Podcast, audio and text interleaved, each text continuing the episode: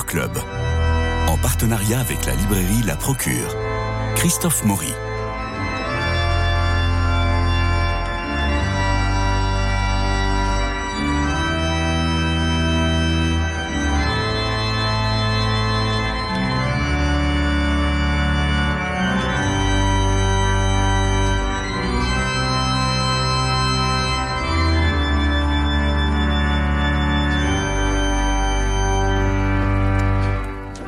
Nous avons évoqué mardi dernier les violences conjugales à travers le beau roman de Yolène Destromo, La Malentendue. Aujourd'hui, la spiritualité aidant, nous allons évoquer des couples mythiques, non pas Tristan et Iseux, tout le prince et la bergère, mais huit couples, semble-t-il, fondateurs, ceux qui sont racontés par la Bible ou dans la Bible.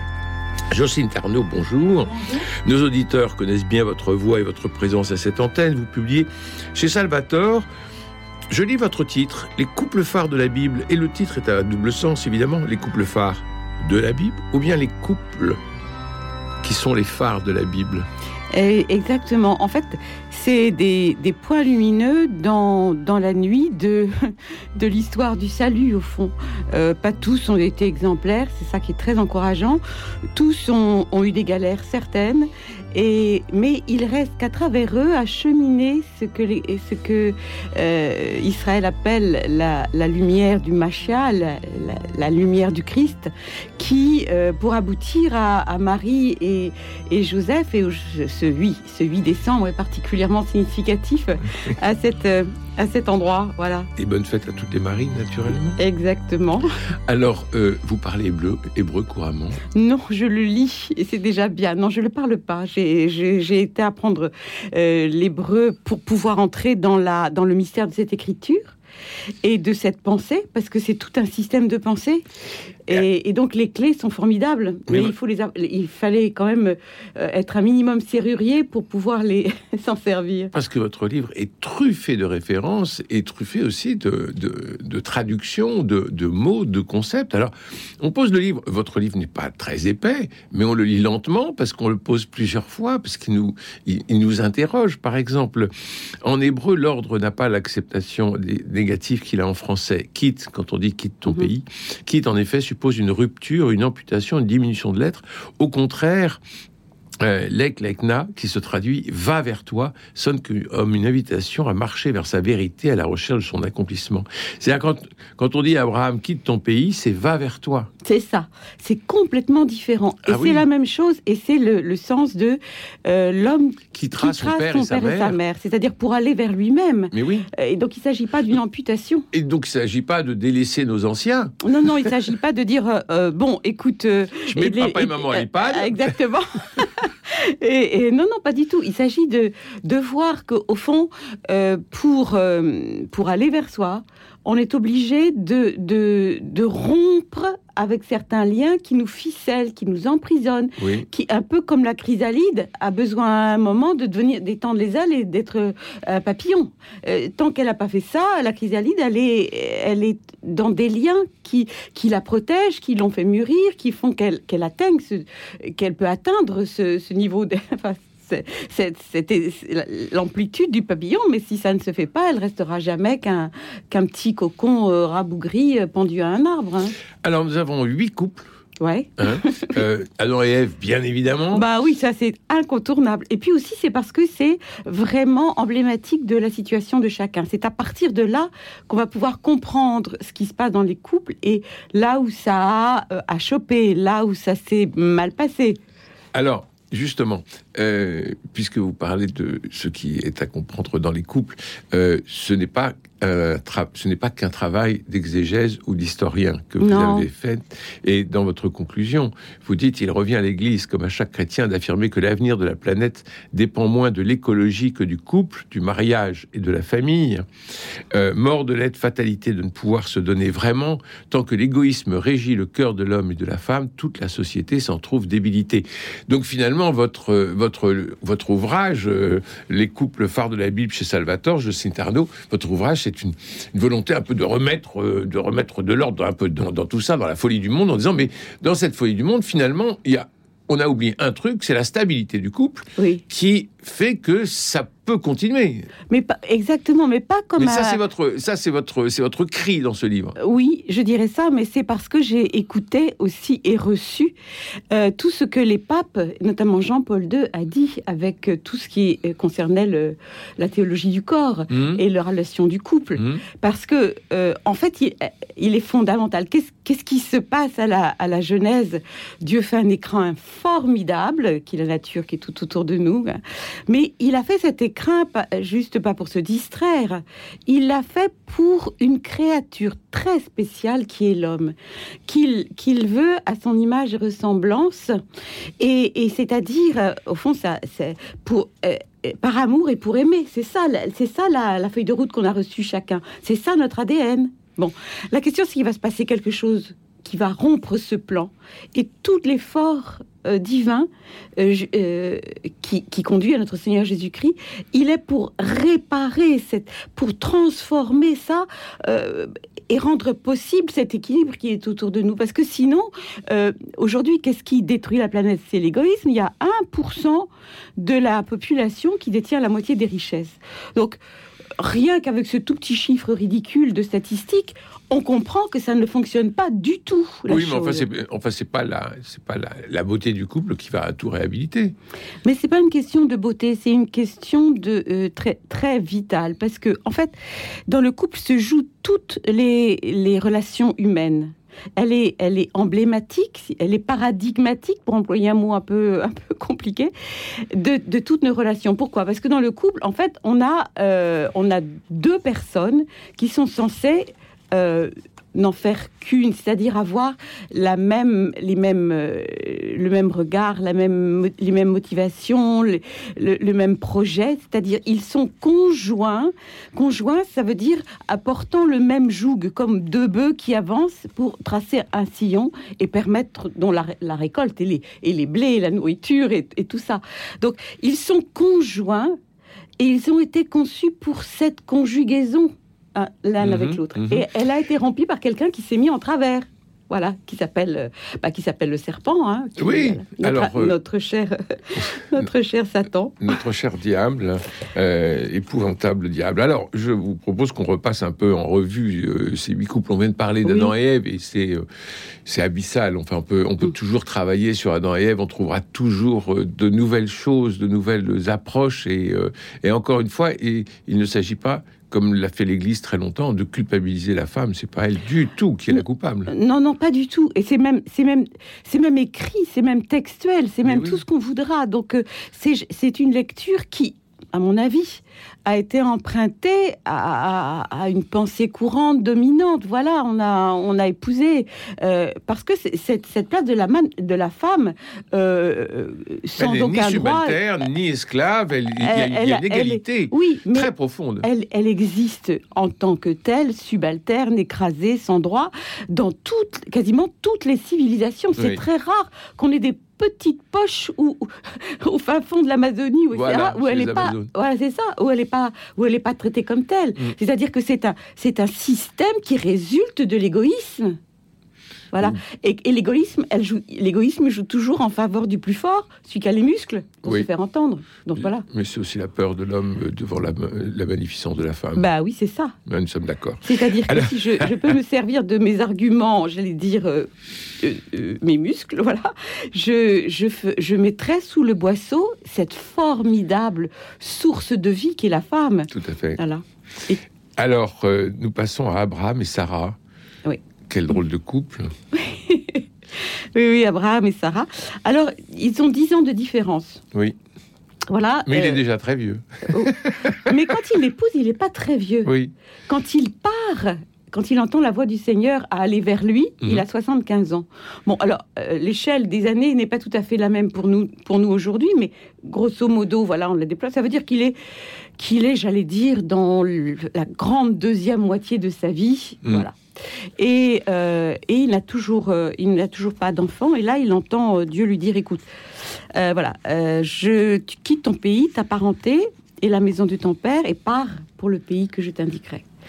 Et donc, euh, il- il- je pense que, que Sarah n'a pas été d'accord du tout sur le moment, hein, parce que il s'agissait de quitter toutes les sécurités, de quitter euh, Our de Chaldée, où il y avait tout ce qu'il fallait, où il était un homme reconnu, euh, important. Elle aussi, apparemment, elle était quelqu'un de. Voilà, son prénom Sarah signifie princesse, donc euh, elle n'était pas tirée- elle, elle n'est pas du caniveau. Hein. C'est Sarah, c'est Sarah. Oui. D'ailleurs, on le voit, sa, sa stature dans la famille, euh, euh, c'est Sarah, quoi. Et, et donc, euh, ils, ils partent, ils, ils n'ont pas d'enfants et, et- et ils n'en ont toujours pas. quand approche, lui, c'est c'est 99 ans. Donc, ça, le voyage a été long. Il s'est passé beaucoup d'aventures. Entre-temps, sa femme lui a dit, bon, ça, ça n'arrive pas.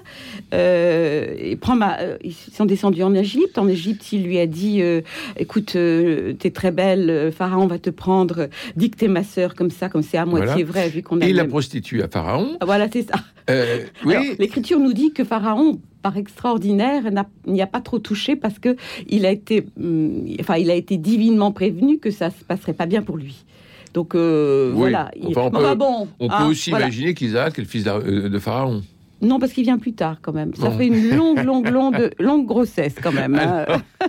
Alors Abraham et euh, euh, Abraham et Sarah, euh, on les connaît assez parce que c'est quand même au centre de, de, de, de nos trois religions finalement. alors ensuite, on passe à Isaac et Rebecca, le couple le plus uni de l'ancienne alliance. Curieusement, leur écrivez-vous, curieusement, leur fidélité mutuelle n'est pas fondée sur un lien fusionnel, mais plutôt sur l'engagement de l'un et de l'autre envers Dieu, qui a fait bénéficier chacun d'un appel particulier. Alors ça, c'est très intéressant parce que ce n'est pas une vocation double, enfin à deux, c'est vraiment deux vocations qui vont se retrouver dans un même projet de vie. Exactement. Et ça, c'est ça, c'est très intéressant parce que, enfin, en écho, on, on- on voit se profiler la figure de Marie et Joseph, Mhm. parce que tous les deux vont recevoir une, vocation propre et, et- ils vont la mettre, euh, elle va fusionner pour euh, pour permettre au Christ d'avoir une famille et de grandir. Mais pour revenir à, Isaac et à Rebecca, euh, Isaac, il, il est inconsolable de la perte de sa mère. hein.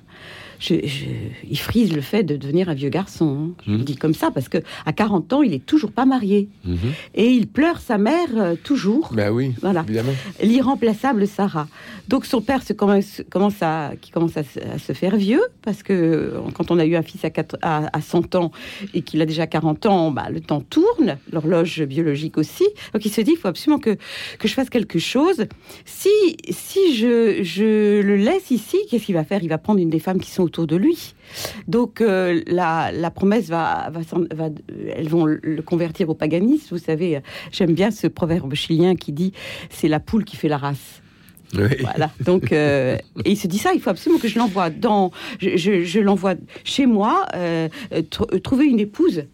Euh, et donc, euh, mais Isaac a très peur que euh, que ça se passe pas forcément très bien, donc il envoie son son Eliezer, son homme de confiance, et, et c'est Eliezer qui va trouver Rebecca. Elle a trouvé euh, et il va la découvrir dans sa générosité, c'est-à-dire qu'il arrive, il sait pas, il sait pas ce qu'il va trouver.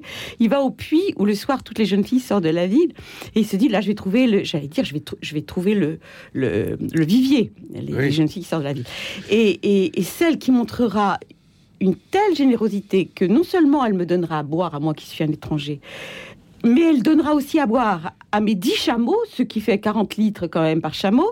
Donc c'est- herculéen ce, que- Mm. ce qu'il prétend, Eliezer. Eh bien si, il y en a une qui fait ça, c'est elle. Et vous m'étonnez. bon, donc elle arrive, quand elle arrive, elle ne connaît pas Isaac, il ne la connaît pas, et de loin, quand elle l'aperçoit, elle saute à bas de son, de son chameau, elle prend son voile, elle s'en couvre la tête, exact, parce qu'en fait, elle fait le geste de l'épouse. Oui. Voilà. Et, et, et quand il la voit, Isaac, en fait, il, euh, il, il est dit qu'il l'introduit sous la tente de sa mère Sarah Mm. et qu'il l'aima. Oui. C'est-à-dire, en fait, il va, euh, il va l'ai- l'aimer euh, comme a posteriori, parce qu'elle, il reconnaît qu'elle lui est donnée de par Dieu. C'est-à-dire qu'il reconnaît qu'elle lui a été destinée. C'est une reconnaissance, ce qui vous fera euh, écrire Isaac et Rebecca passe pour un modèle de fidélité conjugale sans qu'il s'agisse pour autant d'un couple romantique et fusionnel. C'est-à-dire que nous avons besoin aujourd'hui de nous décaper d'un certain nombre de films de Walt Disney, Oh là euh, là, pour- mais oui. essayer de regarder, euh, de regarder le couple. euh, et alors, nous passons à Jacob et Rachel en disant c'est vous qui l'écrivez. Euh, ils forment certainement le couple le plus rock'n'roll de la Bible, tant leur histoire est tumultueuse et leur tempérament incandescent. Alors ça, il est certain que les scènes de ménage, Jacob et, Rachel en ont connu. C'est un vrai plaisir de les lire parce qu'on se trouve tout d'un coup, euh, bah, finalement très modéré. Hein. Oui. oui, oui, parce que en fait, quand Jacob, il fait la même chose. Hein, il se dit, euh, d'abord, parce qu'il a quand même volé le droit d'aînesse. Enfin, il s'est arrangé pour, il l'a pas volé mais bon, hein, c'est hmm. Jacob. Hein. Euh, voilà. Euh, il a et donc son frère a dit bon, dès que papa, euh, dès que papa meurt, là, moi je le tue. Donc sa mère lui dit écoute, va-t'en parce que ton frère va le faire. Je veux pas vous perdre tous les deux. On se souvient de est belle. Exactement. Donc il s'en va, il s'en va avec rien et quand il arrive toujours en Aran, dans, dans ce fameux vivier de la famille d'Abraham, il ne sait pas non plus qui qu'il va trouver. il s'arrête auprès d'un puits. Les puits jouent un rôle fondamental, considérable. Tout le temps. oui, et même, et, même dans l'écriture, dans l'évangile. Hein. Et quand ce n'est pas un puits, c'est une fontaine. Exactement. Mais de toute façon, l'eau comme surgissement de l'esprit et de la vie. Oui. Puis de toute façon, il suffit d'aller là-bas pour comprendre que c'est le, Ah oui, bah, c'est la clé de la vie. Bah, c'est la clé de la vie. Absolument. Donc, euh, euh, il arrive près de là, et là, euh, il, voit qu'il y a une énorme pierre qui bouche le, puits parce que tout le monde, comme ça, pourrait y boire. C'est une sorte de cadenas pour empêcher mhm. de piller l'eau. Et, lui, il se dit, bah, il faut être beaucoup pour tourner ça. Et il voit arriver, il parle à des bergers qui lui disent, de toute façon, personne ne peut, peut tourner cette pierre. Et, il lui dit, est-ce que vous connaîtriez à certains Laban, parce que c'est la seule chose, c'est son oncle, c'est un peu sa carte de visite. Et, il lui dit euh, Oui, oui bah d'abord, il y, a sa, il y a sa fille là, qui arrive avec son troupeau. Et la bergère, c'est le seul mot où apparaît bergère dans. dans il est en apax. Donc c'est la bergère, la figure de, celle qui, qui garde le troupeau, conduit le euh, troupeau. qui conduit le troupeau. Mm. Elle avance avec son troupeau qui, qui il est, il est très tôt, il est 15 heures, donc une heure de chaleur, hein. mais c'est aussi l'offrande du soir, mm-hmm. une, heure très particulière, celle où le Christ va, va rendre l'esprit pour, le, pour nous le donner en fait. 15 heures, très important. Donc elle arrive et quand il la voit, il est comme transfiguré, transporté. Il prend la pierre euh, tout seul et il arrive à la tourner pour faire boire les troupeaux. Et pas seulement les siens. Et là, vous parlez, et là, vous parlez aussi de la résurrection de Lazare dans votre livre, justement. Exactement, exactement. De montrer que cette pierre, quand le Christ dit tournez la pierre, quand Lazare va être ressuscité, eh bien, on l'a déjà dans cette histoire de Jacob et Rachel, avec la pierre du, euh, avec la pierre qui recouvre le, puits, source de vie. et alors là, c'est très extraordinaire parce que euh, elle, elle est complètement médusée par le geste qu'il vient faire. Il s'approche d'elle et il l'embrasse, mais ça se fait pas. Chez nous bah, Non, mais dans ce milieu-là, c'est une inconnue. Il y a des témoins oculaires qui sont les bergers, qui n'ont pas trop apprécié ce qu'il vient de faire, euh, voilà, et puis la manière dont il l'a fait, et il l'embrasse. Et après, il se met à pleurer, il lui raconte toute sa vie, cet homme. Il y a là une espèce de de scènes d'une profondeur. C'est-à-dire que Jacob, c'est comme s'il il, se remettait à la bergère tout mhm. entier. Mhm. Et c'est pas un acte de faiblesse, c'est un acte de d'abandon au fait que c'est elle, mhm. c'est elle, les airs Kenegdo, l'aide en face que Dieu a pourvu pour elle, pour lui. Et alors, ce qui est étonnant, c'est que normalement, c'est la reconnaissance du prince de la bergère qui va élever euh, Io changero tua sorte, dira Don Juan hein, dans, l'opéra de Mozart, je vais changer ton sort. Là, pas du tout. Là, pas du tout. C'est dans les larmes qu'il la reconnaît, à la limite qu'il se, qu'il se met à genoux devant elle. Exactement, c'est ce qu'il fait. Après l'avoir embrassé. Exactement. Comme si euh, le baiser n'était pas un viol, mais une sorte de saut euh, de saut euh, eh ben, entre eux. Je pense que ça rappelle la scène, euh, si vous aimez mieux, où, Dieu montre Ève à, Adam. Et, Adam, il exulte. Il dit ah, pour le coup, celle-là, c'est. C'est c'est bah, normal, il était tout seul. Alors, il, il s'ennuyer maintenant. maintenant, il voit quelqu'un. Oui, mais. oui, oui c'est C'est forcément sa meilleure copine. on peut dire ça. Mais je veux dire, je pense que dans cette exultation, il y a euh, contenu ce baiser, ce fait d'être... Euh, parce que, en fait, en hébreu, vis-à-vis, c'est fait à fait, c'est-à-dire, et c'est-à-dire, en fait, bouche à bouche. C'est ça que veut dire vis-à-vis. Enfin, il est touchant de noter, c'est vous qui l'écrivez, euh, enfin, il est touchant de noter que les mêmes lettres servent en hébreu pour dire que Jacob abreuva le troupeau et qu'il embrassa Rachel, Exactement. comme si ces deux actions étaient de même nature, abreuver et embrasser. C'est ça, exactement ça. C'est-à-dire que, en fait, dans, dans tout ce que exprime la, la sexualité humaine, il y a le, fait d'embrasser l'autre qui est, qui est, qui est un. euh, c'est le mot pour, aussi pour adorer, hein, Oui. porter à la bouche. Ça veut dire qu'il y a cette- ce, ce, ce fait de d'être une eau pour l'un et pour l'autre. C'est ça qui est d'être d'être la source d'un esprit, d'une vie qui se donne mutuellement et sans, et sans qu'il y en ait une qui veuille dominer l'autre ou d'une certaine manière réifier l'autre. C'est-à-dire là, on, on- on passe à la concupiscence. Tu es, tu es pour moi un objet de plaisir, de domination, tu es à mon service, et, et- et de là viennent toutes... Mais ça naît de l'égoïsme du péché originel. Et alors, c'est là où, de temps en temps, vous faites un, un petit, euh, euh, une petite gifle une- à, notre, à notre époque, ou, ou une grosse baffe, comme vous le voudrez. Je- J'aime bien je vous Jugez cite. par vous-même. Mais c'est l'auditeur qui jugera, je vous cite. En conséquence, livres, vidéos, films sur l'occultisme, objets et rares qui s'y rapportent, toutes ces pompes infernales sont à bannir de nos maisons, de nos pensées, de nos pratiques. Ne sommes-nous pas devenus les fils de la lumière, les fils du jour et non pas des ténèbres? Petits enfants, gardez vos idoles, autant dire des téraphimes et de tous leurs pareils.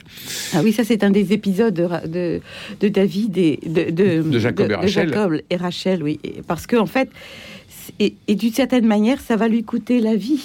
C'est ça qui est, c'est ça qui est terrible. C'est parce qu'elle a, elle, a cru en volant, en, faisant, j'allais dire, en clochant des deux pieds, en, par- en partant de chez son père avec les, théra, les c'est-à-dire elle n'a pas quitté son père, elle a emporté les idoles de son père. Et son père les rattrape et dit euh, On m'a volé. Et Jacob dit, eh bien, que celui, s'il y a ici quelqu'un qui a volé, euh, qui- qu'il soit anathème euh, et qu'il meure. Et en fait, il ne sait pas qu'il est en train de, de décréter la, la mort de Rachel. C'est affreux, c'est tragique. On veut dire ça. Je ne sais pas pourquoi on n'a pas pas plus fouillé cette histoire parce qu'elle est absolument extraordinaire. Alors, vous, vous nous aidez à, fouiller les, ces histoires de couples de la Bible. Jocelyne Tarnot, dans les couples phares de la Bible, publiés aux éditions Salvator. Un autre couple, c'est Judas et Tamar. Alors ça, moi, je ne les connaissais pas du tout.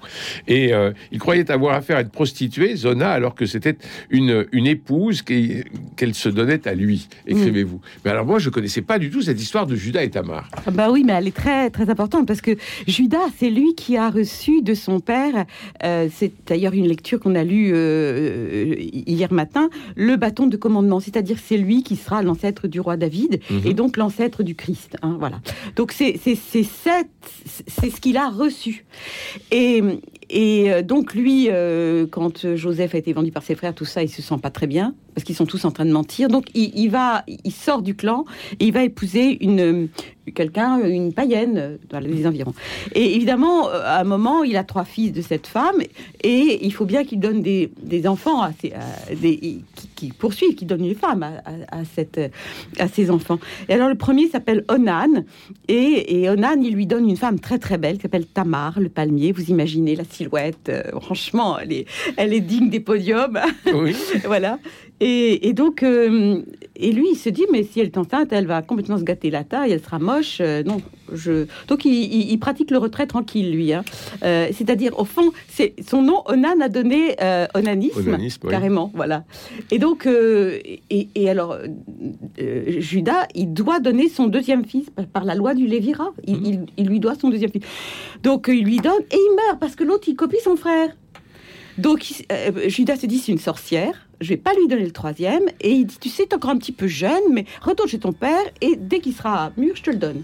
Et à ce moment-là il se passe la chose euh, terrible, c'est qu'il le lui donne jamais. Alors elle, elle se dit ben moi la promesse que mon que Judas a reçue, je vais quand même l'accomplir. Et elle elle piège Judas. Jocelyne Tarnot, les couples phares de la Bible. Il faudra ensuite euh, revenir peut-être, ou en tout cas lire le livre pour euh, passer à Ruth et Bose, David et Abigail, et puis Toby et Sarah. Moi, j'ai une tendresse particulière ah bah pour Toby et Sarah, bien évidemment. Merci Jocelyne Tarnot pour euh, les couples phares de la Bible chez Salvatore. Comme ça, on en a huit que l'on peut décortiquer, voir. C'est un livre, encore une fois, qui n'est pas très épais, mais qui se lit lentement parce que plein de d'érudition, mais qui nous donne à réflexion et ça nous fait plaisir. Il me reste à remercier Jean-Paul Lérine pour la réalisation, Philippe Malpeuch pour le générique, François Dieudonné pour l'organisation des studios, Louis-Marie Picard qui vous permet de réécouter l'émission en podcast et de la rediffuser.